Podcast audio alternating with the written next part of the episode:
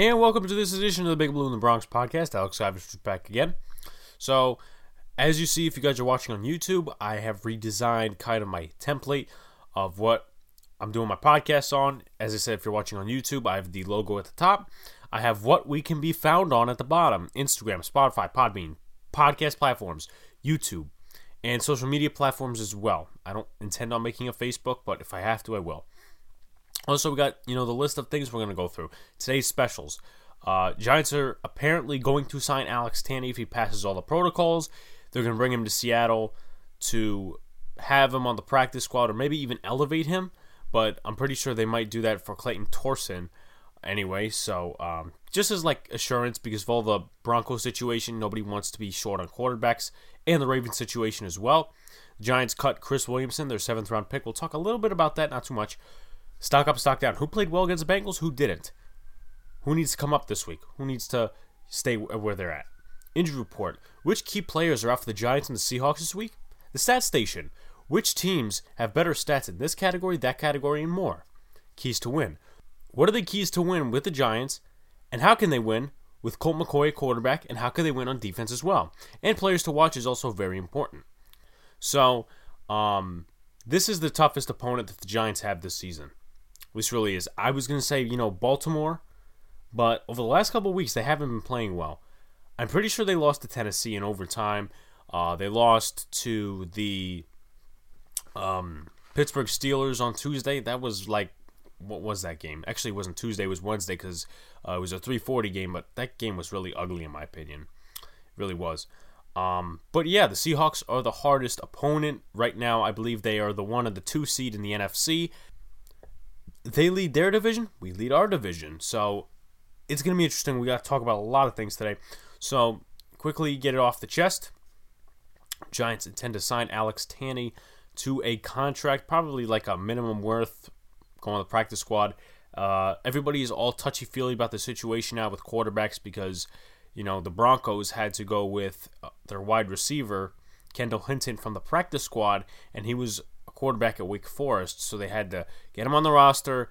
You know, Saturday night he was told, "Hey, you're playing quarterback." So, um, very irresponsible by the Broncos. I think it was like something about not wearing masks or not quarantining or something like that. But the Ravens should have had that same situation, in my opinion, because like the NFL, let's be honest, they put that game to Wednesday and they started postponing and postponing and postponing that game because it's market. The Ravens are a better team than the Broncos and the NFL wants to make money. And, you know, look at the marquee matchups. The Ravens, if they had everybody, or at least had some, they would have made it, you know, very, very more competitive than let's just say if they didn't. And obviously they were still somewhat competitive, but the play calling was just meh. I mean, I know you don't have Lamar or Mark Ingram or J.K. Dobbins, but like I don't know, I just didn't see a lot. Uh, Steelers didn't play that well either. I don't think that they're going to be a Super Bowl team, but I could be wrong. I think the Chiefs can beat them. But going to the Denver side, um, they faced New Orleans, and Taysom Hill was the quarterback, and obviously the Broncos were home. But same thing applies. Again, you know, they had a quarterback uh, who was a wide receiver for the longest time and hadn't played uh, quarterback since Wake Forest in 2017. But that's not my point right now. Uh, Good move by the Giants, especially with this Daniel Jones injury. Clayton Thorson is likely to back up Colt McCoy in Seattle. But, you know, to get Alex Tanney some, I don't know, maybe some reps or at least, you know, have him go through a walkthrough seems fine by me. Um, Tanney is familiar with this team. He played with this team for two years. He was a backup quarterback, then he was the third string quarterback. Got cut in the offseason. Well, not really offseason, but like the transition to the regular season. And you know, he knows the team. He knows some of the players. You know, he's thrown to them. It's you know, it's not all like a blur to him. So um, the other player they were considering signing was Joe Webb. He would have been like I would say accessible in a quarterback situation, and also in another situation with like wildcat formations because he was a mobile quarterback back in his college days. So that is obviously um, another reason they would probably bring him on because you need some flexibility in that offense, and we don't know what we're gonna get as far as Colt McCoy um, and the whole offense goes because Jason Garrett's like, you know, his play calling hasn't been the greatest this season. However, I'm willing to give him another chance to these next five games. So, Uh, also, the Giants released Chris Williamson from the practice squad to make room for when Tanney signs that is likely tomorrow. Um, I'm not surprised, honestly. I thought with Joe Judge and his attitude, they would have kept him. You know, evaluate what you got in draft picks and stuff. But uh, a lot of teams intend or do release seventh round draft picks because they're like, you know what, this guy's a scrap. Goodbye. Um, a lot of teams have done that. We've done that multiple times. So again, there's no surprise here. Good luck to Chris Williamson. He competed in training camp. Obviously, didn't make the roster as a seventh round pick. So he decided, you know, the Giants decided he's not worth anything anymore. Good luck to him though. So stock up, stock down. Let's get to it. Uh, Evan Engram, other than the fumble, six receptions, I believe like 132 yards. Very good game. Highest receiving game he's had in a long time. So, you know, if he removes that fumble, maybe he's, you know, um, better. Maybe uh, Giant fans start forgiving him more. But again, you know, again, stock up. But again, just do not fumble. I mean, yeah, Vonn Bell did a nice job of knocking it out, but again, fumble's a fumble. Sterling Shepard, you know, he's always in the mix. I think he had like seven receptions for like 84 yards or something like that. He's always going to be in the mix as that receiver that gets 50, 60 yards a game. I like Shep. Unfortunately, he gets injured a lot, so that's my grievance with him. Logan Ryan, he's fantastic. He should make the Pro Bowl. A lot of Giants fans want him back. I know my friend Cop Pizzle doesn't because he thinks, you know, he's up there in age and the Giants don't need to sign him long term, but I think he should make the Pro Bowl. I would like him to come back, but also at the same time, I think we need to make our youth better and give them more playing time because if you're going to keep playing Logan Ryan at free safety next year, where's Xavier McKinney going to come in? You know, he's a second round pick. But he's had a lot of forced fumbles this season, has an interception. Uh, he had the forced fumble on Drew Sample, the tight end for the Cincinnati Bengals. So, you know, he's done pretty well for this team so far. Jabaal Sheard, he had that sack, forced fumble. Leonard Williams picked it up. Giants won the game. Uh, Leonard Williams that fumble recovery and also the sack earlier in the game on the stunt. And he basically, you know, mismatched. I don't know who the other rusher was, but Jonah Williams pretty much couldn't handle Williams. Williams on Williams, no less. But uh, he sacked Brandon Allen. He's done a great job this season. Isaac Yiadom, other than the touchdown in the end zone, which shouldn't have happened, he's done really well in the last two games. I think he stays around for next year. I'm trying to get sympathy for him, and I'm growing to that point. But let's see if he, you know, proves it next game because we're gonna need corners for the next game. You know, you got DK Metcalf, you got Tyler Lockett. None of those guys have injuries, so and we're gonna talk about which Seahawks players have injuries that could affect this game and what their game plan is. Let's see. Darnay Holmes, that pass interference call was absolute bullshit but he's been improving last two weeks. You know, he's gotten real physical with the ball. I mean, two pass interference penalties. You could say, oh, uh, two pass interference penalties in the last two weeks. Yeah, okay, one was deserving, one wasn't. You know, let's look at the film here, guys. Let's not just look at stats. Oh, he got two pass interference penalties in the last two weeks. He's bad. No. Uh, Andrew Thomas, Shane Lemieux didn't allow a pressure. Lemieux, good in the run game. Obviously, PFF likes to screw him in the grades for the people that listen to him. I don't. Uh, Darius Slayton for stock down. Now, the reason I'm saying this, he's had two targets. Daniel Jones, maybe better communication, better coordination with that long throw that could have set us up for something, and you would have to risk something for something. What do I mean by that? You don't lay out on that throw, you're not getting it. Slayton, maybe it counts as a drop. Slayton lays out for it, makes a catch, doesn't get the touchdown. So it's, you know, it's you take away this or you take away that. I don't know in that situation. Cameron Fleming, again, every time you know he gets out of his stance, he proceeds to hold somebody, even if he's not being you know rushed very like aggressively. Like it's just so complicating with him, and I hope that like Parrott gets more reps this week at right tackle. I don't think that will happen because he's coming off COVID and he could have uh, some fatigue. This injury report is brought to you by AllToDoWithGaming.com. Save up to 30% on your entire order with the promo code BigBlue30. So Daniel Jones, hamstring injury, he's likely doubtful. David Mayo with knee injury, he's likely questionable. The rest of the guys seem good to go. Nate Ebner, Sterling Shepard, Darius Slayton. And here is where we get to the Seahawks players. Here are doubtful people, or doubtful players, I should say. Cornerback Tre Flowers, he is, I believe, their number one or number two corner. Nonetheless, he plays a significant role in that defense. They haven't been good all year, and minusing a corner is not going to do much. So he has a hamstring injury. He's likely doubtful. Travis Homer, who's on my fantasy team, wrist, thumb, and knee. That's like a lot of injuries there. He's doubtful. Running back. Tackle Brandon Shell, former Jet. He has an ankle injury. He's doubtful. Look at the questionables. And I'm going to save the best for last in like this because there is a reason. Okay. Running back Carlos Hyde has a toe injury. Kyle Fuller, the offensive lineman, he has an ankle injury. Damien Lewis, the rookie guard from LSU, he has a groin injury. Carlos Dunlap, a foot injury. We're going to talk about the significant role he plays later on because there's an impressive stat out there that many look at, including myself. You know, he's going to really have some impact if he plays. If he doesn't, then it's going to be the same old Seahawks defense, in my opinion, if the Giants can get something going. All right, so let's go to the stat station. As I said uh, before, I'm like doing a new thing about today's specials. I'm going to have nicknames for um, new segments, so I'm going to get ready and, you know, go into this right away. New stuff, new creativity. So let's go to the stat station for the Giants. They rank 29th, and this is offense, by the way, 29th in total yards per game, 28th in passing yards per game. They've improved tremendously with this rushing yards per game. They used to be 32nd in the beginning of the year, moved up to 16th because of Wayne Gallman and Alfred Morris and all the running backs. 30th in points per game. Now let's take a look at that defense. It's pretty good. They're 10th in total yards per game, 19th in passing yards per game, 5th in rushing yards per game, and 10th in points per game. Pretty good. Now, this is like a Dallas matchup, in my opinion. and to explain at the end. Offense. For the Seattle Seahawks, they're fifth in total yards per game. They are fourth in passing yards per game. They are 13th in rushing yards per game.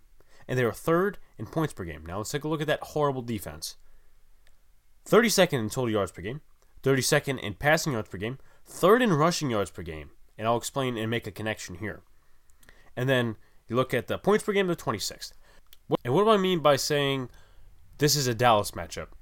Because going into week five, we had one of the worst offenses in the league. We had not scored a touchdown in over two weeks, but we had one of the best defenses that kept us in games. Rams game, Bears game, Steelers game to some extent, the first half of the 49ers game, and Dallas, week five, had one of the best passing offenses in the league. Running, you know, it was like meh, but passing, they had at least 400 yards per game in the passing game, or at least like some like 350, 360, 370. So it's an even matchup on the offense defense.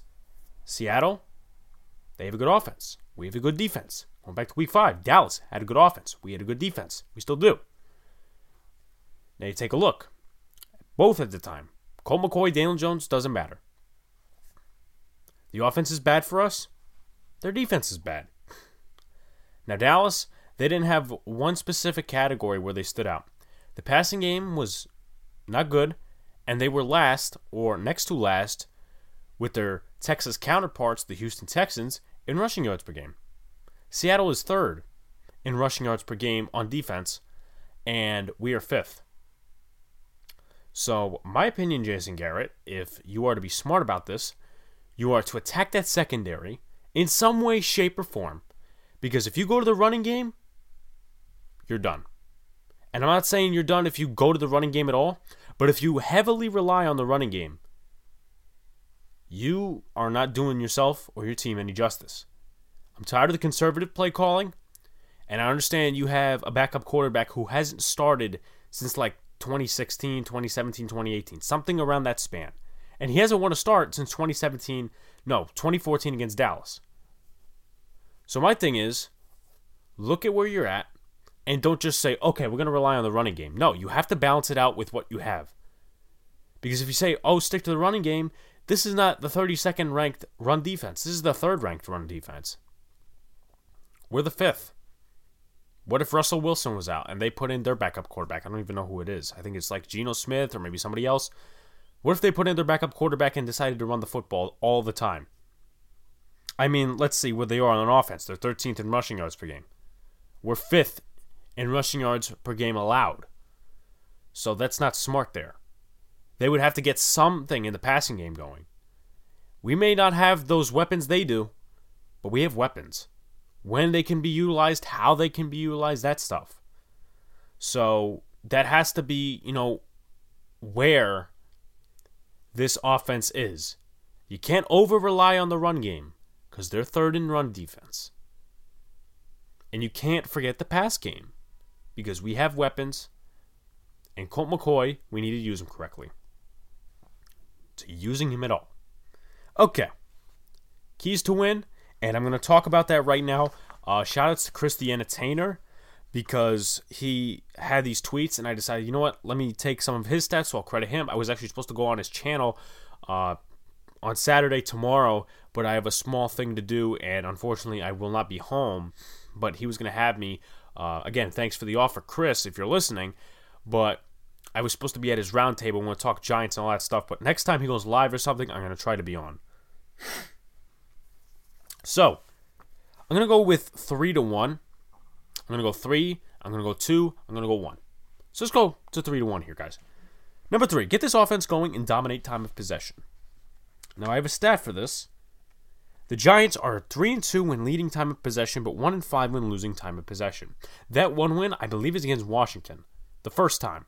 That's when a lot of Giant fans were like, oh, I don't feel good about this win. I mean, I felt good because, you know, it was a win.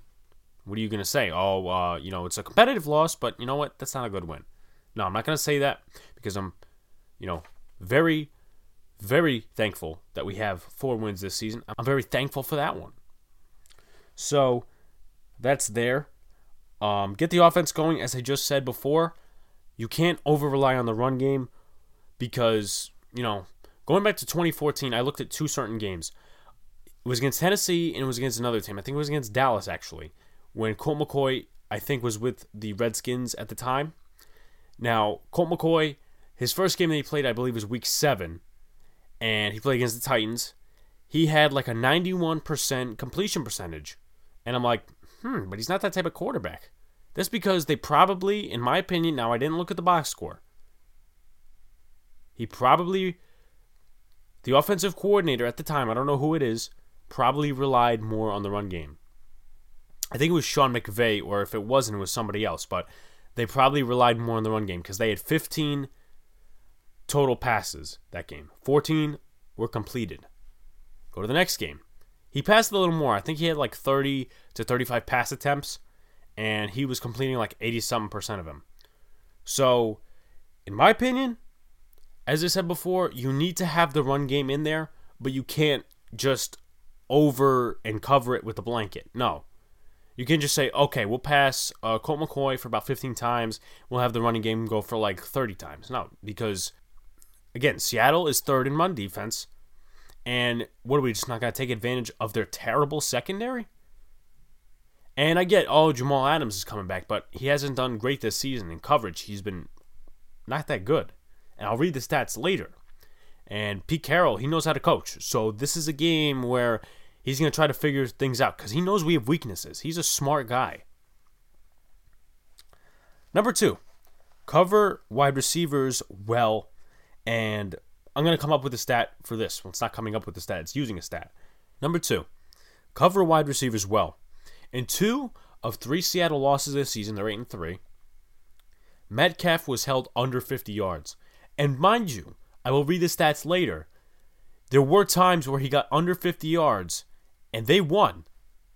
And some of those times Tyler Lockett was prioritized more, whether it was Chris Carson. But just keep that in mind. If we have James Bradberry on him, and let's just say either Yiadom's on Lockett or Ryan's on Lockett or somebody's on Lockett and they hide, meaning Patrick Graham, he hides in the number two corner, and the rush gets to the quarterback because they're last, or at least one of the last in categories regarding sacks given up because their offensive line, in my opinion, isn't the greatest when it comes to that. Now, running the football, they're good.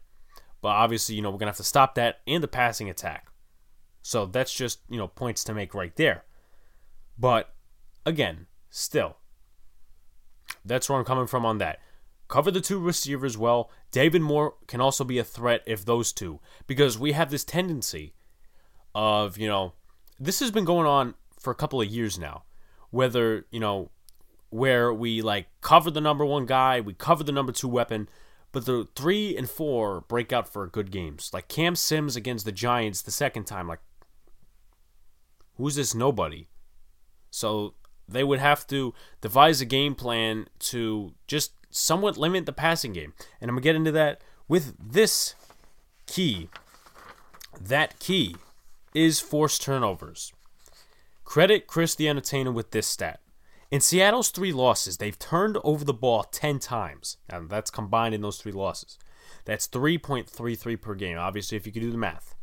In Seattle's eight wins, they've turned it over only four times, which is really good. 0.5 per game. What do the Giants have to do this game? They got to help them turn over the ball, make mistakes, cover the guys, do something on defense. You know, hide the number two corner, get to the passer, call blitzes. You know, I'm not gonna sit here and act like I'm this defensive strategist. Oh, you gotta do this, this, and this. You know, I'm not no Bobby Skinner. Bobby does a good job with the all 22 defense streams. Shout Shoutouts to him. But the Giants, I believe, are fourth in takeaways this season.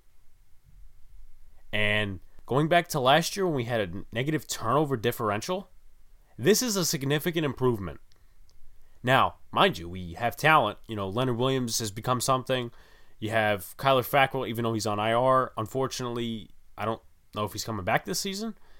Um, you also have Logan Ryan. You have Blake Martinez. Jabril Peppers. His, he's been doing well. Um, so you have pieces on the defense, and a lot of the forced fumbles have been coming from Logan Ryan. I think he has like three on the season. Utilize the defensive pieces you have and go after the football. Whether it's in Russell Wilson's hands, whether it's in receivers' hands, go after the football and make a play. Because according to this stat, they've turned it over 10 times in those three losses.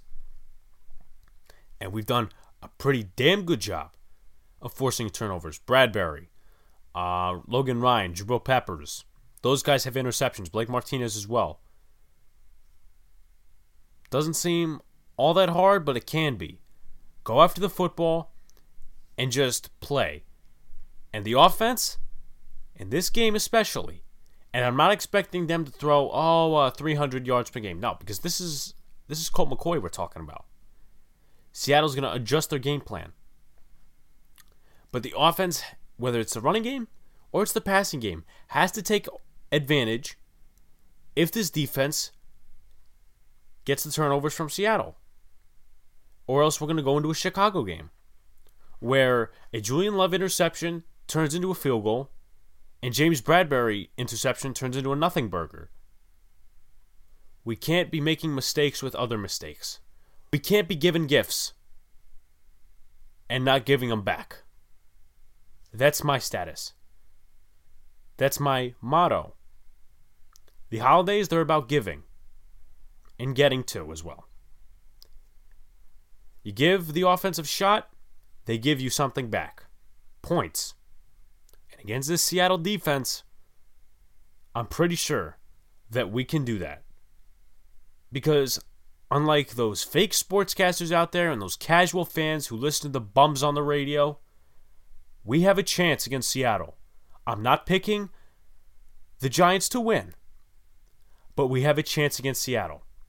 Because what the casuals will say is, oh, the Giants, you know, they're going to get blown out by Seattle. You know, the Seattle has a great offense. What did we do against the Rams week four when everybody was saying that about us? We were coming off a 49er loss where we got absolutely destroyed. They have two good wide receivers, Cooper Kupp, Robert Woods. Yeah, the 55 yard touchdown for Cooper Kupp. Anything else? Like any big explosive plays other than that? I don't really see any. The final score of that game was 17 to 9. The offense didn't take advantage. Daniel Jones threw a game ending interception. So don't let the casuals tell you, oh, the Giants are going to get blown out by the Seahawks. They got Colt McCoy quarterback. And, you know, maybe Jones, if he was in there, he wouldn't have won. Think for yourself. Look at the stats. Look at the background. Because this team has a chance to fucking win. Joe Judge, he should be coach of the year this year. I'm sorry. For all the people, you know, saying, oh, this guy, this guy, this guy, I have to look at the coach of the year candidates when they come out. But for other people on the outside that don't listen to the beat media, that don't listen to the guys on the inside, Joe Judge has been extremely, extremely impressive as a fucking coach this year. And I hope he's the coach for the next couple of years if progress follows that. Players to watch. Let's go on to the final subject. And this deals a lot. And I'm going to talk about Carlos Dunlap here. So, Russell Wilson this season, and I'll point out like the games where he's turned over the ball. Russell Wilson this season, 31 touchdowns, 10 interceptions, 70.7 completion percentage, 35 sacks, and 74.9 QBR. So let's take a look at the stats real quick. Uh, in the games where he's turned over the ball the most, would be going back to the Arizona game, which was like he completed 66% of his passes. Tyler Lockett had a huge game. Uh, three touchdowns, three interceptions. Also, take a look at the game against the Rams. They lost 23 to 16. Two interceptions there. Two interceptions against Buffalo. Other than that, he's thrown one interception in some of those games, but they haven't lost. If you force Russell Wilson into a turnover or multiple, you are likely to go back on offense, dominate time of possession, and take advantage. That's if they do. Because if they don't, and he throws two, three interceptions, maybe, and the offense doesn't convert, then you're making yourself look like a bunch of morons. For lack of better words. Because, again, stats show he's turned it over against Arizona three times. Two times against Buffalo, two times against the Rams. That's their three losses right there. Other games, he's turned it over only once with an interception. And note, also had two fumbles against Buffalo. Also had two fumbles against Arizona the second time, even though they won that game. That's a total of four, actually three or four turnovers against the Buffalo Bills. I'm not saying we're Buffalo, but once again, turning over the ball is going to be very, very key for this defense to do. They need to force the turnovers and get the ball back and have the offense dominate time of possession and get the ball downfield. DK Metcalf, the biggest threat on offense besides Russell Wilson. 58 receptions, over 1,000 yards, 1,039, 17.9 per reception with nine touchdowns. Absolutely fucking dominating. A lot of people say, you know, this receiver's better. Uh, DeAndre Hopkins, Michael Thomas, um, any other receiver you could probably name. Metcalf is it. Metcalf has to be in that top five conversation at the end of the year. He really does. And again, I think I referenced it earlier when I was talking about covering the receivers well. Two of the three losses, he's been held under 50 yards. The only game or I should say, the only loss they had when he was held above 50 yards. Let's take a look, everybody. That was the Buffalo game. Seven receptions, 108 yards, and a touchdown. So let's just say, you know, the Giants win. Maybe they go into that category where they hold him under 50 yards. Maybe give up a touchdown, like maybe a chunk play. Maybe they go into that category where people are like, okay, we need to cover him well and hold him under 50 yards and force turnovers in order to dominate the Seahawks. Maybe they start figuring him out that way. I don't know. But this guy is a hell of a receiver. He had two touchdowns against San Francisco the other week, two touchdowns against Minnesota. He's great. He really is. Tyler Lockett, 70 receptions, 771 yards, 11 yards per reception with eight touchdowns. Among those two wide receivers, that is total 17 of his 31 touchdowns this season. That is just over half. Again, pretty fucking good. By the way, the Seahawks, they'd probably be my favorite team behind the Giants. Tyler Lockett, when he breaks out, he fucking breaks out.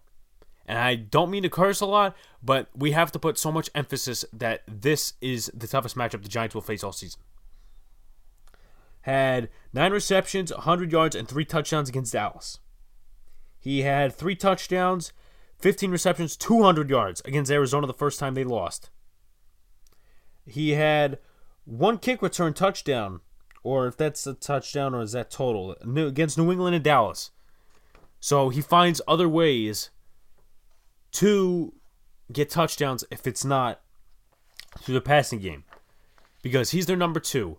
Metcalf is their number one priority. If he's not open, they'll throw to Lockett. That's why it's so important for Patrick Graham to either hide the number two corner or ha- devise some sort of game plan to cover Lockett up. Because if you have Bradberry on the Metcalf and Bradberry does a nice job, Lockett's going to go out there and try to prove himself, and Wilson will find him if he is given the time.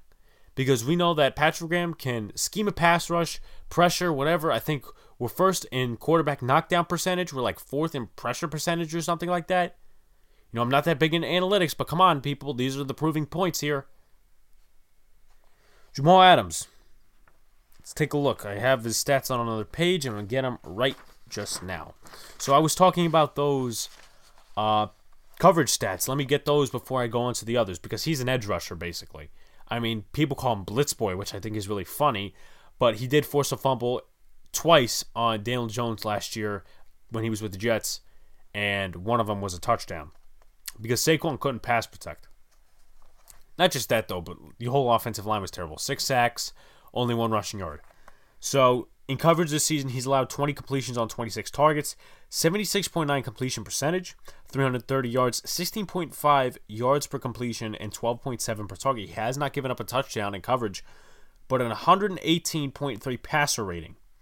Now, reason people call him Blitz Boy: six and a half sacks, 18 pressures, five quarterback knockdowns, 12 quarterback hits, which he will probably eclipse and go higher than how many quarterbacks he's hit in a single season, or at least how many hits he's gotten. Because right now he has 12, last year had 13 with the Jets. And as a quote, edge rusher, blitz boy, whatever you want to call him, he's thriving. And again, I have not watched the film on him, but just looking at the stats right here, I know they don't tell the whole story, but he's pretty good. And if I'm not mistaken right now, with the pass rush that the Seattle Seahawks have, he probably is the leader. I'm serious. He probably is the leader in the pass rush because before they got Carlos Dunlap, they didn't have anybody, and they still don't have anybody. And I'm going to get to Dunlap next because he makes a significant impact on the Seahawks game plan. Benson Mayowa, Alton Robinson, uh, some other guys. Note to note that you will have Damon Snacks Harrison in there. I don't know if he's going to be Giants good when he was with the Giants and the Jets run stopping, but it is key to note they are third in that category, and I guess he's made an impact. With that, I don't know how many rushing yards they got, or allowed, I should say, against the Eagles last week, but let's keep that in mind. But going back to my point about Carlos Dunlap, over the last four games with Seattle, remember he was traded from the Bengals, three and a half sacks. That is an impact player. And a lot of people thought, oh, Dunlap is finished, you know, this, this, this, and that. Well, obviously, he wasn't thriving in his system with the Bengals. And let's explain something, everybody. Seattle's the worst pass defense in the NFL. The Bengals, they're one of the most terrible in pass defense. They're not as bad as the Seahawks. But Carlos Dunlap has found his way to the quarterback. Four and a half sacks. I'm so, excuse me, three and a half sacks in four games with the Seahawks. I'm pretty sure he has one or one and a half when he was with the Bengals. It's coaching. This defense may not be good, but Pete Carroll and their defensive coordinator are trying to work hard to figure out what the hell is going on. Maybe Lou Anarumo and Zac Taylor didn't know what the hell was going on, so they traded Carlos Dunlap. He wanted a trade, I'm pretty sure. Geno Atkins, he's probably gone next. I'm sorry. I mean, he's 32 years old. They probably don't have a reason for him, and he's been getting limited reps and whatever the situation is. But again, it's coaching. The defense may not look good, but he's an impact. The last three weeks, I don't have the stats right now, but they've improved with total yards per game. Let's take a look at the individual stats, shall we? So, I'll do totals at the end. Carlos Dunlap, when he was with Cincinnati in the first couple of games, two pass deflections, 18 tackles, two tackles for a loss, four quarterback hits, seven quarterback pressures, and a sack. Gets traded to Seattle over the next four games. Zero pass deflections, zero forced fumbles, 12 tackles, five tackles for a loss, eight QB hits, nine quarterback pressures, and three and a half sacks. Totals two pass deflections, zero forced fumbles, 30 tackles, seven tackles for a loss, 12 quarterback hits, 16 quarterback pressures, and four and a half sacks. So the only thing he did better in with Cincinnati is pass deflections and tackles. That's it. This guy can still do it somewhat at his age. I'm pretty sure he's like 30. I'm not too sure. But this is an important player for Seattle to have on Sunday. If it isn't, I am expecting at huge rates, unless Jamal Adams has some game like he did against the Giants last year, I am expecting this offensive line to extremely improve. No sacks last week. People will make the case, you know, you know, it's uh, the Cincinnati Bengals. Yeah, I'm pretty sure you play to win and you play for improvement in the NFL. It's not about opponents. Yeah, you can make the case, but again, people want to say, "Oh, you guys only won to Washington, uh, Philly, and uh, Cincinnati." I'm pretty sure the thing in sports is about beating your opponent. Yeah, for all the casuals out there that think this team isn't improving. So, final expectations just to end off the show before I make an announcement. Um, if Carlos Dunlap plays, I don't know if he's going to line up against Cameron Fleming. I don't know if he's going to line up against Andrew Thomas. But you better prepare for that. You better. Because him and Jamal Adams are the best pass rushers on this team. Without them, they'd probably be one of the last in sacks. I'm pretty sure they're actually one of the top in sacks over the last couple of weeks and accumulating them. Because you look at this defense right now, who do you have on the pass rush? Here's the defensive line right now, and the total like amount of players. Like I don't know who's else. I don't know who else goes inactive every game. I'm not gonna look at that. Jonathan Bullard came over from the Cardinals last year. Well, I mean he w- didn't get traded, but like he got signed by Seahawks this year. Carlos Dunlap, as I mentioned, L.J. Collier, Poona Ford, Rasheem Green, Damon Harrison, Benson Mayowa, Jarran Reed, and Alton Robinson. Other than Jarran Reed, and Damon Harrison in the run game, who scares you outside of Jamal Adams and Carlos Dunlap? To be honest with you, they don't scare me. Anyone outside of Adams and Harrison and Dunlap, maybe Jarran Reed as well. But if Dunlap is not playing, in my opinion, I am expecting some things, unless they scheme a pass rush and outthink any of the coaches on our staff, I'm expecting an improvement. The run defense, Damon Snacks Harrison will probably, you know, probably commit to it. He will probably impact the run defense. But as for passing offense, Colt McCoy should have decent pocket presence. I'm not going to say he needs perfect because he hasn't started in how many years. But those are my final thoughts on that. So, um, before we end the show right here, I would like to thank all the people that are supporting me, rocking with me. I know a lot of people are probably new because Chris the Entertainer has like shouted me out in his videos when we've been talking on his live streams and whatever. But I have an announcement to make, and that is that I left All New York Sports a couple of days ago. Uh, it was business decision. I'm not going to get into that because that's all in-house stuff. I'm not going to, you know, really relate to that. I tweeted out on my Twitter. But I am a part of a new website incoming. It's called Uncut Sports News. Me and Jordan are starting it up. I'm going to advertise the shit out of it once it debuts next week. If you guys are interested, now this is not just, you know, oh, New York sports or LA sports. No. NFL, MLB, NBA, UFC, any like American sports or maybe some even European you want to cover, let me know. Because we want to make this thing bigger. We want to pay guys from the jump. We want to formulate a plan. We want to get successful. And I think I have the ideas to do it. Jordan has the ideas to it. We can have the staff to do it. So, guys, if you're interested, please tell me. I'm very excited about this project. I might consider bringing this podcast to be a part of Uncut Sports News. Follow them or at least a page on Twitter and Instagram because we're just starting it out. If you guys want to apply, the Google form is in that bio. But to end it off, thank you guys for watching. I might go live on Sportscaster probably Sunday morning or that before the Jets game because I know they face the Raiders at 1 o'clock at MetLife. And I'm probably going to be watching that game, so I'll go over my picks and everything. I know I said I was going to incorporate picks, but we're already running on the, I think, 40 minute mark here, 40 something. If it's not, it's like late 30s. Um, thank you guys for supporting. Subscribe to our YouTube channel. We can be found on every single platform you see below. If you guys are watching the YouTube version, if you're watching the podcast version or listening to it, I should say, follow us on Twitter and Instagram. Our podcasts are available on Spotify, Podbean, Apple Podcasts, Google Podcasts, Castbox, Overcast, Amazon Music, iHeartRadio. Thank you guys so much for the support, the engagement, everything else.